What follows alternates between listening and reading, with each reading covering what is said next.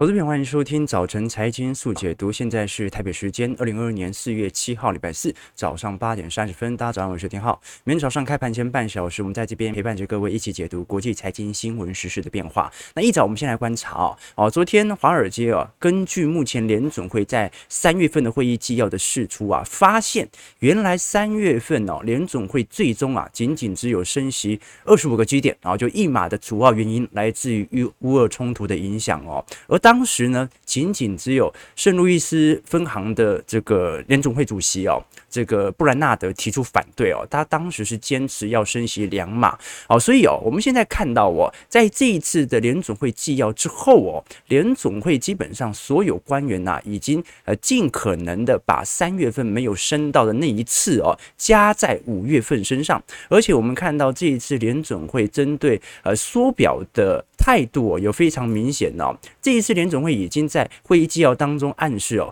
每个月从五月份开始啊，会以最最高九百五十亿美元的幅度缩小资产负债表。那简单来讲，就是当时联准会宽松的时候，他是不是从市场上搜刮了很多债券，把债券给收回来，资金放出去，叫做公开市场操作啊，标准的量化宽松。那现在呢，他就要把当时搜刮进来的美国公债以及 MBS 不动产抵押证券啊，开始向外给拖出，向外给释出哦。那么基本上哦，市场原本的预估啊，下半年的确有缩表的可能性，但顶多也就是八百亿左右哦。现在联总会暗示有可能来到九百五十亿哦。好，所以我们就要来观察一下了哦。昨天我们看到 CME 的 FedWatch 哦，这一次五月份升息两码的可能性啊，上一周是六成七。七啊，呃，现在呃，这个本周一是这个七成五，那昨天晚上是七成八，也就是说市场的预期正在快速的调升当中哦。其实从一九九四年以来啊，联总会从来没有在一年之内哦采取如此大幅度的紧缩措施。你要想想看哦，按照这个速度哦，在七月九月哦，可能连续升都是升息个两码左右哦。哦，那今年要达到升息六码到七码可能不难哦。那单年升息两百五十个基点哦，现在来看，美国国债迄今已经下跌了，我看到大概有这个六成，呃，这个不是六成啊，六点七个 percent 吧。如果是以今年年初来进行计算哦，所以我们看到债券被美国。政府哦，被被联总会给抛售之后哦，市场引起的就是殖利率的持续的做多心态，这也导致了目前的倒挂情形仍然十分严重哦。不过我们还是可以观察一下啦，因为就是因为本轮的这种呃相关的这个缩表的谈话，使得股市的上升轨道受到了非常明显的打压。我们看到本轮哦，从三月中旬以来，其实纳指一百。啊，就是一百只市值最大的纳指股哦，本来在一个非常明显的上行区间哦，但正由于啊联准会开始释放相关缩表谈话之后啊，打破了这个上行区间。好，所以呃，以前我跟投资朋友讲嘛，这个动能投资哦，你永远如果都在追高，或者说等到趋势确立的啊突破前高才进行资金的部件的话，那就很尴尬。贪字得个平嘛，哈，对不对？你这个时候买哦，那现在打破了这条规矩，要是停损还是加码呢？好，所以我们才一直跟投资朋友讲啊，要按照着市场的机器和规律来决定你资金呃调控的一个部位，而不是按照市场的上涨动能或者下跌动能来决定哦。那当然呢、啊，现在市场上哦，其实比股票卖压更为沉重的是债市啊。我们刚才已经提到了，因为联总会的缩表任务已经。啊，在五月份就会正式的实施，所以哦，这导致了我们看到美国十年期公债殖利率持续的走高，美国国债价格已经呃第四天下跌了，过去四天都在走跌哦，而十年期国债殖利率，我们看到昨天最高曾经收到二点六六 percent 哦，三年来的新高哦，所以几乎已经扭转了过去。二三十年来的这种呃，这个美债殖利率的下行区间，我们知道长年以来利率水平其实越来越低嘛，啊，所以也伴随着美债殖利率的持续走低哦。那基本上从一九八零年代哦开始。大幅度的降息循环以来哦，基本上美债十年期殖利率哦一直不会突破它的下降曲线啊，但这一次哦是已经明显的突破了。我们就看一下会不会全球就正因为本轮的通膨回到了一个全球正利率的大幅度的循环升息当中哦啊，这就值得大家来多做一些关注了。那当然了，这一次的缩表计划，我们预估在五月份哦，最严重最严重是九百五十亿左右。那那未来来看的话，如果每个月持续九百五十亿哦，今年是有可能呐、把资产负债表啊，可能会压到接近八兆左右。那我们到时候再来跟投资朋友啊，多做一些观察和借鉴的指标哦。那我们昨天其实也提到了，联总会之所以信誓旦旦的敢在这个时机点呢、采取相对啊紧缩时刻，因为各位要知道，其实市场上对于经济衰退的这种言论呐，啊，现在是明显比较多了一点。那主要还是来自于呃十年期美债殖利率以及两年期美债殖利率的倒挂现象哦。但联总会之所以啊仍然采取取相对比较紧缩的态度，一个最直接的原因呢、除了昨天的就业数据哦，我们看到，如果以美国的服务业四个月来的加速增长，你看到就业订单和指标啊，都有非常明显的走强趋势。我们看到美国在昨天晚上所公布的呃这个供应链服务业指标指数哦，从二月份的五十六点五哦上升到五十八点三，好，这个是该指数哦四个月来首次的升高哦，也就是说，虽然我们看到全美的景气似乎有一点疲弱下滑的趋势在，但是之所以导致美国的景气开始有所增长递缓呢，一个很大的因子来自于科技股的动能获利开始有所下滑。什么意思？就是现在我们看到美国景气有一点走不动了，那是因为那些科技全职股啊，Google 啊，Amazon 啊。Apple 啊，它过去两年赚太多，所以它的增率没办法再扩大了。但是如果单纯从服务部门啊，就实体的这个商店啦啊，传产部门来看的话，其实目前仍然在一个明显的景气扩张格局哦。所以这就很趣很有趣啦，就是经济数据这么好，那联总会肯定得收缩，但是殖利率又倒挂，那我们要怎么看待市场呢？我们前几天呢、呃，讲了两个最看空美国股市的投行哦，分别是德意志银行和大摩摩根士坦利哦。那昨天花旗也开始正式的表态了哦。这一次花旗的报告当中啊，显示说，虽然美债收益率曲线倒挂是一个经济衰退的警告信号，但随之而来的，通常在倒挂之后的一个季度到两个季度，美国股市表现会非常之强劲哦。好，所以我们现在所看到的一个迹象哦，之所以花旗有如此乐观的行为哦，它并不是单纯的针对历史的规律来进行推论，而是从实质的操作面上，他发现目前这些大股东回补的速度也非常之快速哦。怎么说呢？我们看到这张图表哦，是美国第一季企业进行库藏股实施回购的规模再度创了历史新高啊！我们看到这一次美国企业在第一季所宣布的库藏股的实施金额已经超过了三千亿美元哦，其中三月份的同比增长是最为强劲的，就是说。股票跌最凶的那个时段，美国的这些大股东啊，他回补回购股票的速度是最为猛烈的。其中之一的代表，我们知道就是巴菲特嘛。啊，巴菲特他一直到今年还是没买什么股票啊。那他都买什么股票？他买自己的股票，买波克夏 A 股，这也导致了居然全球在三月份的下修当中啊，波克夏居然创了历史新高位价格。所以哦，这次花旗的态度认为哦，未来可能呐。这个公司啊，在今年年初的确买了特别多，可能会像二零二零年一样啊，就是说前面啊这个买了很多，但是后面呢，在二零二零年下半年到二零二一年呢，可能有所下滑的趋势，但是并不改变大股东对于股市做多的心态啊。观众朋友你要知道嘛，我们看二零二二零二二年只过了第一季嘛，那第一季美国股市是不是都在一个明显的下修格局？然后他又买了历史上的库存水位的呃回购金额的新高，那。不管股市未来会不会崩盘、经济衰退与否哦，我们至少知道这些大股东他都在车上。为什么？因为他选择性的持续回补自己的标的，他选择在股票价格下滑的时候把自家的股票给购买回来。好，所以这就值得大家来多做一些观察了。如果经济很快就要崩盘，好，又要动不动就要来一个三成、四成五的熊市，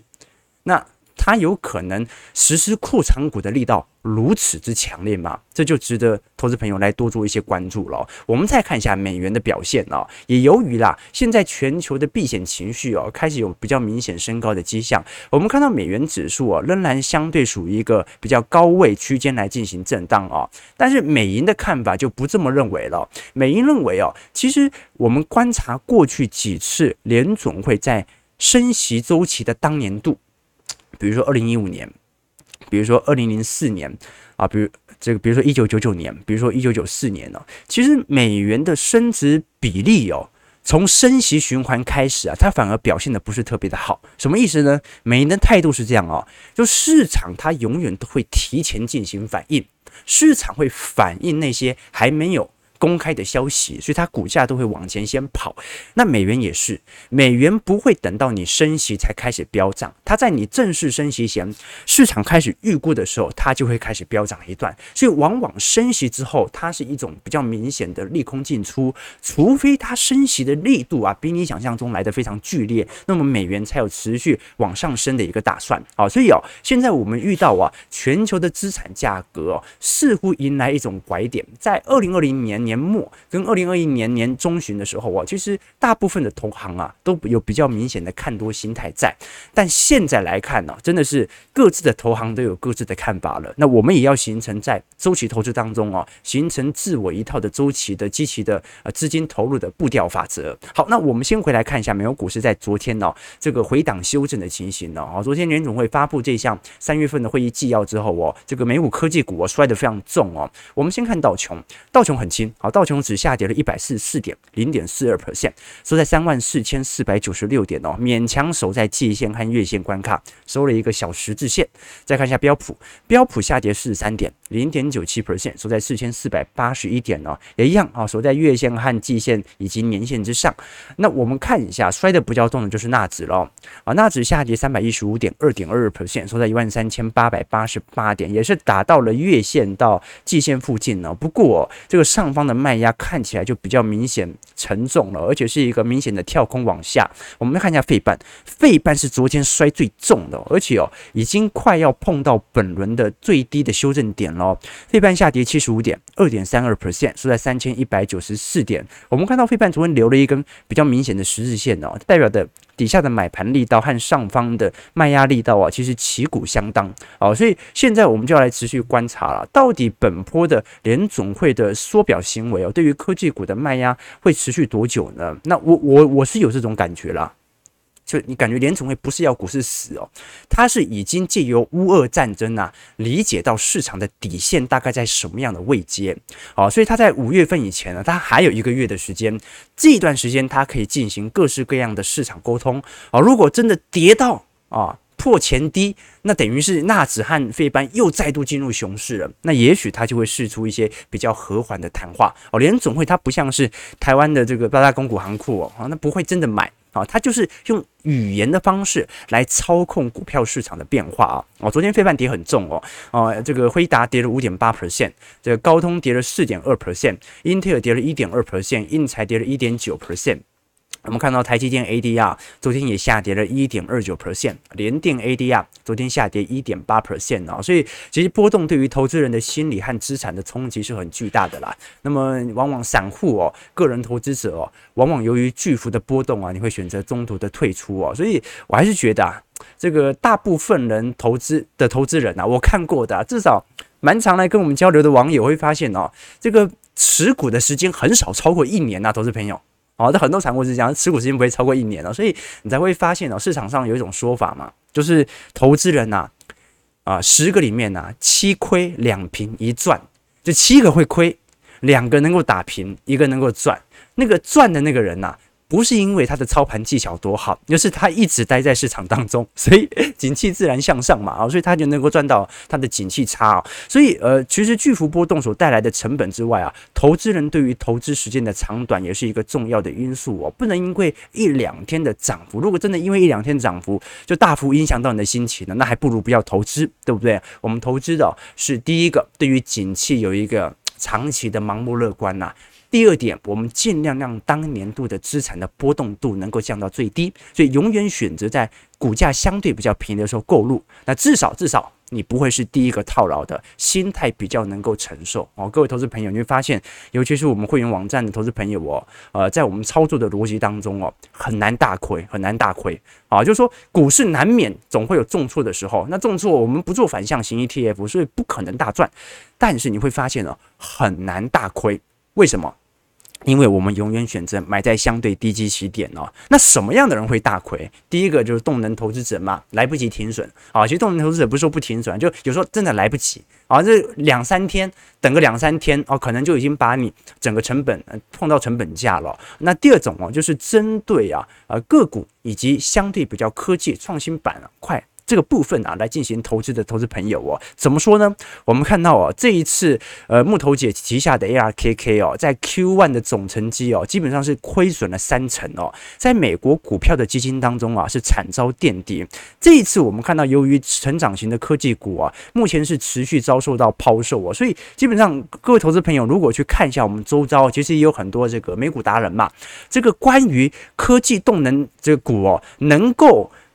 这个这个呃衰退的幅度，或者说亏损的幅度，能够不要超过纳指，其实已经蛮厉害的了。哦，因为纳指目前很主要还是来自于这些科技权值股在撑腰啊。那如果你是做中小型股的，像 ARKK 啊，第一季度就已经摔了三成了。我们要知道，纳指目前也不过就摔了一成而已哦，所以它基本上是摔了大盘的三倍。而 ARKK 目前的主要持仓哦，你像是流媒体的 Roku 哦，占了六点五 percent，还有那个视讯软体 Zoom 嘛，哦，占了六点三 percent 哦，哦，这两档哦，一个下跌了四成五，一个下跌了四成哦。Shopify 哦，占了 ARKK 有二点七个 percent 呢，它是做电商服务的，下跌了五成哦。那唯一哦，对于这个 ARKK 表现比较好的是特斯拉，特斯拉它的持仓比例是最多的，有九点八个 percent 哦。今年一季度哦，股价还上涨了一个 percent 哦，还上涨了一个 percent 哦。所以很有趣的一个情况哦，就是说我们往往会认为，至少如果景气还在一个牛市氛围的时候哦。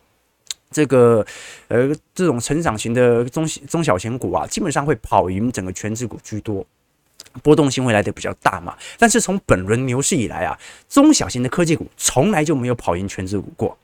这是很有趣的迹象哦。好了，那我们继续往下看哦。我们刚才一开头，我是跟各位来梳理一下联总会这次三月份的纪要，来理解当时为什么仅仅升息一码，以及后续联总会所释放的谈话。但是我们根据哦国际清算银行哦 BIS 的行长哦，在昨天晚上所发布的声明稿当中哦，已经了解到，随着西方和俄罗斯之间的关系恶化，世界正在面临一个更高通胀以及更高利率的时代哦。那这一次国际清算银行的统计。表示说，不断上涨的全球能源和食品价格意味着接近哦，有百分之六十的发达的经济体的通胀率啊，已经超过五个 percent。而目前呢，大部分的通胀率主要集中在发展中国家。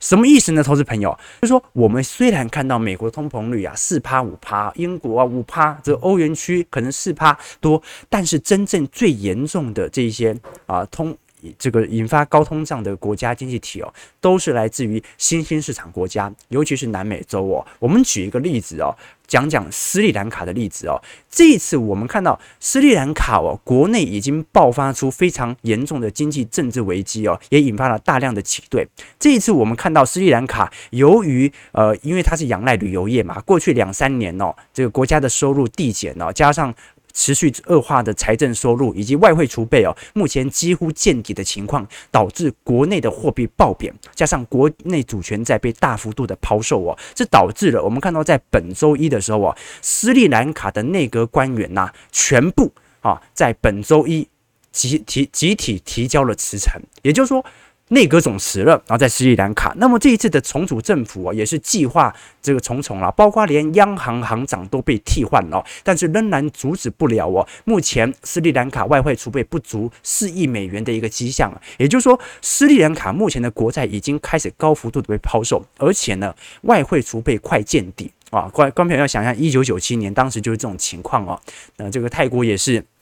这个资产价格。这个暴涨之后破灭，然后泰铢暴贬，然后外汇储备快见底。这个当时的韩国也是哦，所以一旦外汇储备快见底哦，这就会引来国际资本家的狙击的对象。为什么？因为你已经没有本金可以防止你的这个货币暴贬了。什么意思啊？正常我们有外汇储备的话，如果台币呈现暴贬呐，那我们央行有很多的外汇储备。外汇储备就美元嘛，他会选择做什么事情？大量的用他的外汇储备购买台币，把我的台币的升值幅度给拉回来啊！所以我的外汇储备越多，我越有能力去。保护我国家货币的贬值幅度，那这个时候我们看到，我斯里兰卡的外汇储备已经见底了。那加上目前斯里兰卡的经济哦，呈现非常明显衰退的迹象在哦，这导致哦，市场认为斯里兰卡在国债的违约率哦，可能会高达六成哦，其实不亚于俄国。所以我们看到一个非常有趣的迹象哦，就全球的这种美元回流的系统啊，对于国际新兴市场格局所产生的冲动哦，好这个。有网友问说：“斯里兰卡是非洲东边那个岛吗？没有，斯里兰卡是印度右边那个卖茶叶的那个岛啊。非洲东边那个是马达加斯加。OK 啊，马提嘛，爱丽丝。好，OK，好，那我们继续往下看哦。”刚才我们聊到的是这个新兴市场国家，遭受这种美元回流而形成的新这个本国新兴货币的一个爆贬哦。那我们都很清楚啊，本周末有一个重要的政治议题哦，是这个法国总统马克宏啊，就这次要法国的首轮大选在本周日就要正式的举行了。但非常有趣的迹象哦，我们看到这张图表，我是法国十年期公债收益率以及德国十年期公债殖率的利差，已经来到了二零二零年四月份以来的最高水平哦，什么意思啊？也就是说，市场上对于法国国债的抛售情形啊，在短期内有非常明显升高的格局哦。由于民调显示哦，因为本来这一次马克宏哦，在乌俄冲突的当下，基本上他对于他的对手，他老对手庞勒哦，基本上他的民调是有六成领呃六成的一个领先哦，而庞勒仅仅只有四成哦。但是我们看到啊。根据礼拜一的民调，马克宏的这个民调啊，仅仅只有五十一点五趴啊，相比旁勒已经来到四十八点五趴，这个马克宏的领先的优势啊，正在高幅度的缩小。所以，为什么法国的资产在短期内有非常明显相对于其他欧洲资产被抛售的情形？一个最直接的原因就是认为法国的政策可能出现大转换啊，不确定性嘛，不确定性，我才事先调节你的资产，什么意思？马克宏可能会选不上啊，所以我们看到啊，全球的政治逻辑哦，包括乌俄的地缘冲突啊，以及美国的美元回流格局啊，都引起了各自国内的经济的变化啊，所以国际的联动度有趣就在这边哦。那反倒是俄罗斯，俄罗斯我们看到过去哦，股票市场开始有所回涨，而卢布哦，基本上已经回到战争前的水位了，等于这一次你大幅度抄底卢布的人是大胜啊。但问题是什么？问题是我们看到俄罗斯。五年期的违约风险哦，我们看到这张图表是 Russia CDS 哦，CDS 哦，基本上就是这个专门去呃这个违约以后可以拿到的保证金啊，就是赌你违约的这样的一个产品啊。我们看到哦，已经上升八十七点七个 percent 哦，啊，这个在二月二十四号这样四项数据仅仅只有二十四点一趴，也就是说，俄罗斯在五年内违约的风险率啊，已经来到接近九成喽。哦，所以各国的不稳定性啊，哦，都在这一次的乌俄冲冲突以后啊，并没有完全的消失殆尽啊。现在整个全球股市的主基调还是联总会的收缩政策啊，但是各自的经济体啊，其实都受到了联总会的收缩政策影响，以及美元回流的问题哦。好，那我们最后拉回来看一下台北股市的表现。我们看到台股哦，这个收价之后的首个交易日哦，这个卖压比较重哦。那今天卖压一样会很重。啊，那么主要还是来自于费半在过去两天所呈现的系统单卖压。过去两天费半跌得很重了，那大盘昨天一度跌到两百四十点哦。不过我们看到金融族群昨天很强哦，带动了大盘的跌幅收敛。加权指数最终只跌了一百零三点呢。不过外资哦卖了两百六十九亿啊，一样继续再卖。我们看到昨天台币的情形呢，哇，台币昨天留了一根很长很长的上影线啊。昨天新台币兑换美元汇率哦一度点破二十八点八元的整数关卡，那最后是收在二十八点七呀。但是我们看到很明显啊，这个新台币昨天不小心贬太凶哦，所以这个央行哦直接出手调节了，最终是压回到二十八点七七块哦。所以我们看到新台币昨天留了一个非常明显的上影线哦。这个央行啊，即使升息，仍然无法改变美元回流对于台币的贬值情形哦。那我们看到，其实不管是外资还是投信哦，基本上买超幅度当中啊，基本上还是属于这种第一个股价便宜啊，第二个相对比较传产，第三个啊就金融股了嘛。我们看到昨天金融族群哦，你像是第一金呐，哇，涨幅四个 percent 啊，创历史新高，玉山金。啊，涨幅也有三点一八 percent 呢，也是历史新高价。那包括兆丰金、包括华南金、包括台新金啊，居然连台新金金融股族群啊都创了历史新高价哦。所以如果我们把它统计，把四月份去掉哦，今年第一季啊涨幅最凶的几只。这个金控股，我们发现是台企银今年涨幅接近三成哦，然后王道银、联邦银、台中银、高雄银、兆丰金、玉山金、第一金、和库金、新产哦啊，基本上大部分都是以放贷作为主要收入的银行股哦，反而这一轮的寿险股的表现就没有如此之亮丽了哦，所以我们就要来理解了，为什么放贷股的表现会如此之亮丽？难道就纯粹是因为升息的效果吗？其实有一个更主要的原因哦，来自于哦，现在第一个。央行升息对于大多数的放贷股，它有一个政策面的基本因素啊。那第二点呢，最直观的原因就是因为啊，这些大部分的银行哦，本身在美元的放款比重其实都是偏高的。我们看到，其实美元放款对于资息资产的比重啊，相对来看，你像上海银呢，有十三个 percent，兆丰有十二哦，一银有十个 percent，华南八个 percent 哦，普遍都在八到十个 percent 左右哦。所以也正是因为这些放贷银、放贷股当中啊，它有大量的美元贷款，也导致了美元目前的回流格局啊，反而啊，对于这些银行股有不错的表现呢、昨天还有投资朋友在问我说：“哎，不对啊，浩哥，你看现在这个台币贬那么凶。”啊，那不是这些银行这个相对于国际的资产，它不是就在缩水当中嘛？因为台币在贬值啊。但真实的情况是哦，这些银行对于美元的放贷啊，也有非常明显一定的比重哦。所以我们看到啊，在资金面，尤其我们看到最近的这个国家队的护盘情形比较明显一点点呐。那呃，国家队它也有重视绩效的嘛。哦，所以你看到八大公有行库哦，或者说投信啊、ETF 啊、基金经理人啊，他也必须要有维持一定程度的绩效。那我们。都知道投信有最低呃呃持股的七成限制嘛，啊，就是你不能低于七成，你不能满手现金呐，啊，那由于这样的一个法规的情况底下，我们就发现哦，这个市场上就持续的去追踪吹捧这些啊，呃，明显受到升息题材的银行股，但是我们也在之前已经跟各位讲了哦，这些银行股哦，持利率啊，随着股价的高升呐，已经陆续的。好，来到五个 percent 以下了哦，所以其实整个上涨力度啊，稍微要有所放缓了，这才是一个正常的迹象。为什么？因为去年的股利已经确定了，去年就是发这些，股价不确定嘛，股价你可以涨可以跌，好，那股价涨太多，持利率就会相对偏低，那就无法吸引投资人进行新一波的存股了。好，所以啊，这个主力它会控在一定程度的区间啦。好，最后最后哦。这个投资朋友问到台积电，对不对？这个台积电一样，台积电昨天下跌了两两两个 percent 呢，来到五百七十五块，最终是收在五百七十八块，卖压很沉重。那今天预估一样会有比较明显的卖压。我们看到台指期这个现在呃已经跌了一百八十点左右了哈，所以今天台北股市一样卖压很沉重。不过昨天全球半导体协会啊再度公开了三月份的芯片交货周期，我们看到哦。再度创了历史新高哦，非常特别的一个迹象哦。我们一直以为说全球的半导体的供货基本上在今年会有非常明显拐头下弯的迹象。而观众朋友有看到我这个在二零二一年年末的时候，当时曾经一度见底，开始走平。对不对啊？想不到在今年一月份、二月份呢、再度的冲高。那么基本上哦，三月份冲高很大的原因哦，来自于中国的封城呐啊。那由于中国的封城，导致了大量的电子产品根本无法输出。那也也由于部分的停工哦，根本就让这些晶片呐、啊、还卡在海外进不去中国大陆哦，进行相关的制造。好，所以我们看到一个有趣的迹象哦，就是说现在全球的供应链水平哦。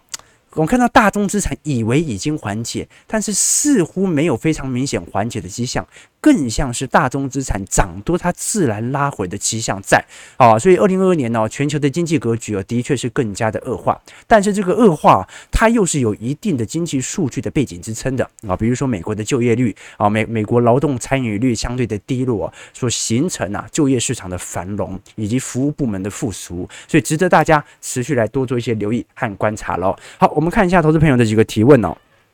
来跟大家做一些交流。帕大路说。浩哥早安哦。最近不止台积电被外资杀红眼，联发科也被锁定了。想请问浩哥，对于联发科这类型的股票，会比较建议用哪一项的指标来进行股价高低点的判断以及预估呢？会是 PE 河流图，还是股价净值比，又或者是其他的指标呢？啊，其实我们不讲个股的啦。好，小编有帮我们回应了。不过，如果从产业周期来看，因为联发科它也是重要权值股之一嘛，所以真正影响到联发科股价的，你会发现哦，跟它个股的财报面没有很剧烈的相关啊。你仔细回去看一下，会发现一个明显的迹象哦。啊，这些股票之所以成为权值股，都是因为它的获利面具有稳定的支撑啊。那台积电是稳定加上成长啊，那联发科其实过去两年的呃获利成长力度也非常强啊。各位如果回去。这个进行绩效回推哦，联发科从二零二零年以来的涨势不输给台积电呢，投资朋友，所以它本来也涨多了，所以你会发现哦，真正影响到股票市场变化的，并不是股票的财报本身，因为这些股票本来就很好哦，而是什么？当它成为权值股之后，影响它股价变化的是景气周期，而不是个股本身。好，所以我们常跟投资朋友讲说，我们不要在景气。非常高基期的时候，太认真的研究个股、研究财报没有意义。为什么？因为它跌跟财报一点关系都没有。台积电从六百七、六百八跌到五百多，你认为是因为它的财报面产生衰退吗？根本没有，它就是一个景气的自然回档，以及美元回流格局所形成的新兴市场的卖压。所以景气非常明显高基期的时候。我们要选择的事情是耐心的等待，选择乖离修正的时候再来进行布件。而景气低迷的时候，老实说了，这个时候你去随便买几只全值股啊，你可能赚钱的几率啊，都远远比景气高基期的时候研究财报还要赚得更多。早上九点零一分，我们看到加权指数啊下跌一百四十点，收在一七三八三。今天量能预估一样不大哦，哦，只有两千五百亿哦，好，所以整个台北股市哦，内资仍然是持续缩手的状态。今天卖。外资的卖压应该还是比较沉重一点点啦，我们就看一下到底台北股市本轮的支撑可以支撑多长的时间哦。提供给观众朋友，如果你喜欢我们节目，记得帮我们订阅、按赞、加分享哦。就祝各位投资朋友看盘顺利，操盘愉快。我们就明天早上八点半早晨财经速解读再相见，拜拜。